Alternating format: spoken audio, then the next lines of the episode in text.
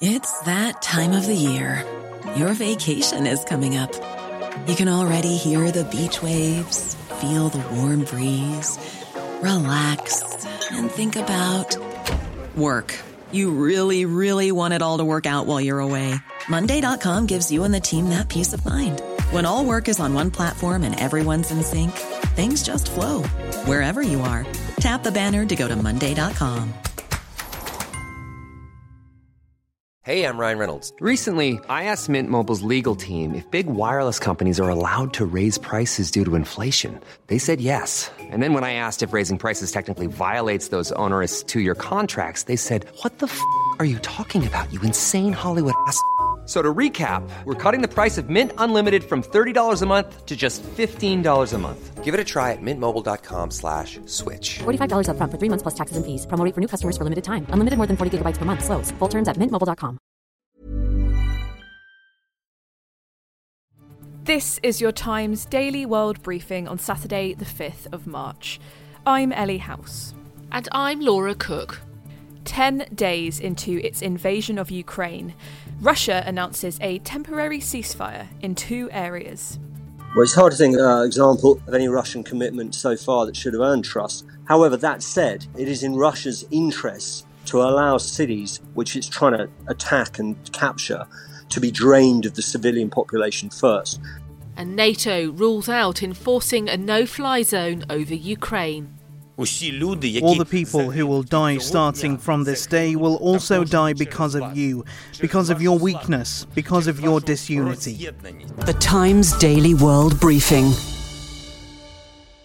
As the war in Ukraine enters its 10th day, a temporary ceasefire has been announced in two cities to allow civilians to evacuate the area. Сегодня, 5 марта, Russian Defense Ministry spokesperson Igor Konashenkov announced from 10 a.m. Moscow time, the Russian side declares a ceasefire and the opening of humanitarian corridors to allow civilians to leave Mariupol and Volnovakha. Only these two cities will be covered by the agreement, and the ceasefire is expected to hold for five hours. Anthony Lloyd is the Times of London war correspondent. Well, it's hard to think uh, example of any Russian commitment so far that should have earned trust. However, that said, it is in Russia's interests to allow cities which it's trying to attack and capture to be drained of the civilian population first. It makes things much easier. If you lay siege to a city, it gives a lot of men and women no option but to fight. But if you open a safe corridor and say you can go, a lot of them, particularly those women and children, will leave. So there is a strategic necessity or attraction for Russia to declare a ceasefire in these two cities. Meanwhile, bombardments elsewhere in Ukraine continue. Former National Security Advisor in the UK, Sir Kim Darroch, spoke to Times Radio. In terms of this leading to anything bigger, any sort of ceasefire process or peace process, I'm kind of skeptical, I'm afraid. I wish it were otherwise. But it seems to me that Putin is doubling down on his strategy of trying to take uh, as much of, of Ukraine mm. as he can. At the moment, it looks like trying to cut the country in half, really along the Dnieper River. The Times Daily World Briefing. One question has divided Ukraine, which is not a NATO member, and its Western allies whether NATO should impose a no fly zone over Ukraine. These protesters were demonstrating outside NATO HQ in Brussels yesterday, while member states met to discuss their response to the crisis. They voted to reject Kiev's calls for a no fly zone, which would ban all unauthorised aircraft from flying over Ukraine. NATO Secretary General Jens Stoltenberg. We are not part of this conflict, and we have a responsibility to ensure it does not escalate and spread beyond Ukraine, because that would be even more devastating and more dangerous.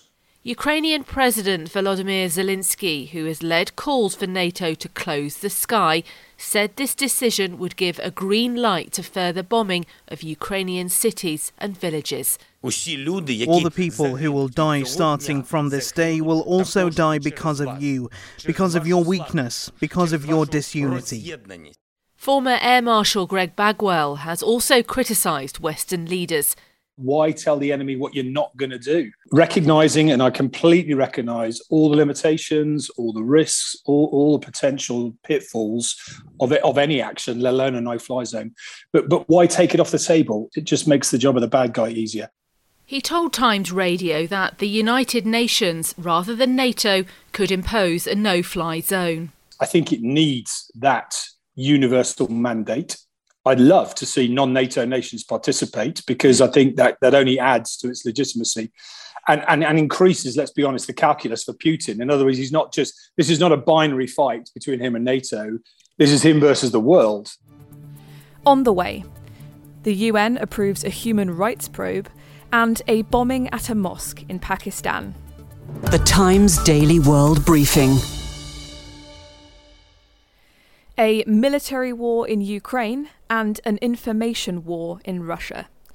News organizations around the world have announced that they are suspending their reporting in Russia after President Putin signed a fake news law. Tikhon Dzyadko is the editor in chief of independent Russian news channel TV Rain, who has recently fled Russia. The Russian government does not admit that there is a war. Russian government wants the Russians to know that there is just a special military operation. If you say something which says about the war and about losses of lives of civilians and soldiers when it is not approved by Russian Ministry of Defense, then you are spreading fake news. Journalists face up to 15 years in prison Lawmakers also imposed fines on anyone calling for sanctions against Russia following the invasion of Ukraine. Dzyadko told Times Radio that, despite the censorship and propaganda, ordinary Russians know what is going on. Our audience is very smart. A lot of Russians uh, understand what is actually happening.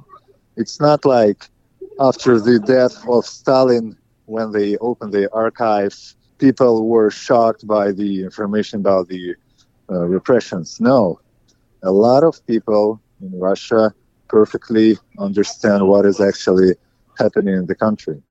The BBC, Canadian Broadcasting Company, and CNN are among those halting their operations in Russia. Jonathan Munro is interim head of news at the BBC. We've got two responsibilities here. The first responsibility is for the safety and welfare of our own staff in Moscow. And the second is a responsibility to the audiences to report freely and fairly uh, the story that we believe to be true. And the two things aren't compatible at the moment because uh, free reporting involves using words that have just been outlawed by the Russian uh, authorities. Uh, and that in turn will lead to prison sentences and other uh, uh, um, punishments uh, meted out on our staff. The world is still in shock following the Russian seizure of the Zaporizhia nuclear power plant. In the early hours of the morning, we got information that a projectile had impacted a building adjacent to the block of reactors, six of them. That was Rafael Mariano Grossi, Director General of the International Atomic Energy Agency, speaking to the United Nations Security Council. Russian shelling set off a fire in the compound, but it didn't reach any of the reactors before it was doused. The UN's nuclear watchdog has said that radiation levels have not been affected. Russian troops are now in control of the nuclear power station. The attack prompted international condemnation and alarm. Denis Ganza is a Ukrainian youth delegate to the UN based in Kiev. The whole world is already involved because Russians are striking nuclear plants, and and as you know, nuclear has no border. So the longer the longer you take the courage to make some decisions, the more people are, are, are, dying, the more countries are in danger. It's just that Putin, he's threatening not only Ukraine, he's threatening the whole world. Retired Lieutenant Colonel Alexander Vindman, former Director of European Affairs for the US National Security Council, says the nuclear risk could push the United States to send in troops. This is going to grind, and we're going to have these situations, unforeseen situations like Russian forces attacking the largest nuclear power plant in Europe, creating uh, potentially creating a nuclear disaster, and that is going to maybe compel U.S. forces to come in uh, to secure some of these sites even. For the moment, though, international forces are staying out of Ukraine as the global community deploys the institutions and resources created in the wake of the Second World War, designed to prevent a return to such conflict. On Friday, the UN Human Rights Council voted to set up a probe into alleged Russian rights abuses in Ukraine. The Times Daily World Briefing Sport. Moving away from Ukraine now, here's Kane Reeves with news of a huge loss to the sporting world. In football, there's Pele. In basketball, there's Michael Jordan. In cricket, there was Shane Warne, an icon of the game on and off the field. The Australian legend died on Friday at the age of 52. He was found unresponsive at a villa in Thailand following a suspected heart attack. Warne is regarded as one of the greatest cricket players of all time, with Cricket Australia saying the sport has lost a true genius. The captain of Australia's Test team, Pat Cummins, described Warne as the king, with the country's Prime Minister offering a state funeral. Warne took 708 international test wickets, the second most of all time in 145 matches across a 15 year international career. A statement from Warne's management says the family requests privacy at this time and will provide further details in due course. We move to Pakistan, where a bombing yesterday at a Shiite mosque killed at least 56 worshippers and left 200 wounded. The attack happened in Peshawar, a city close to the Afghan border, and has shocked the region. It was one of the deadliest attacks in years on Pakistan's Shiite minority, a group which adheres to the Shia branch of Islam. Describing what happened, an eyewitness said, Panic spread among the worshippers when the firing started. I ran to save my life. They said that a man shot many people to death, then closed his eyes and blew himself up. Whilst the Shiite religious sect has long been targeted by Sunni Muslim Islamist militants, no group has claimed responsibility for the bombing so far.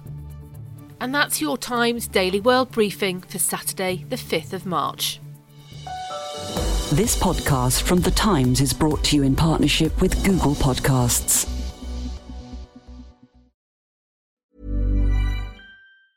Hey, it's Danny Pellegrino from Everything Iconic. Ready to upgrade your style game without blowing your budget? Check out Quince. They've got all the good stuff shirts and polos, activewear, and fine leather goods, all at 50 to 80% less than other high end brands.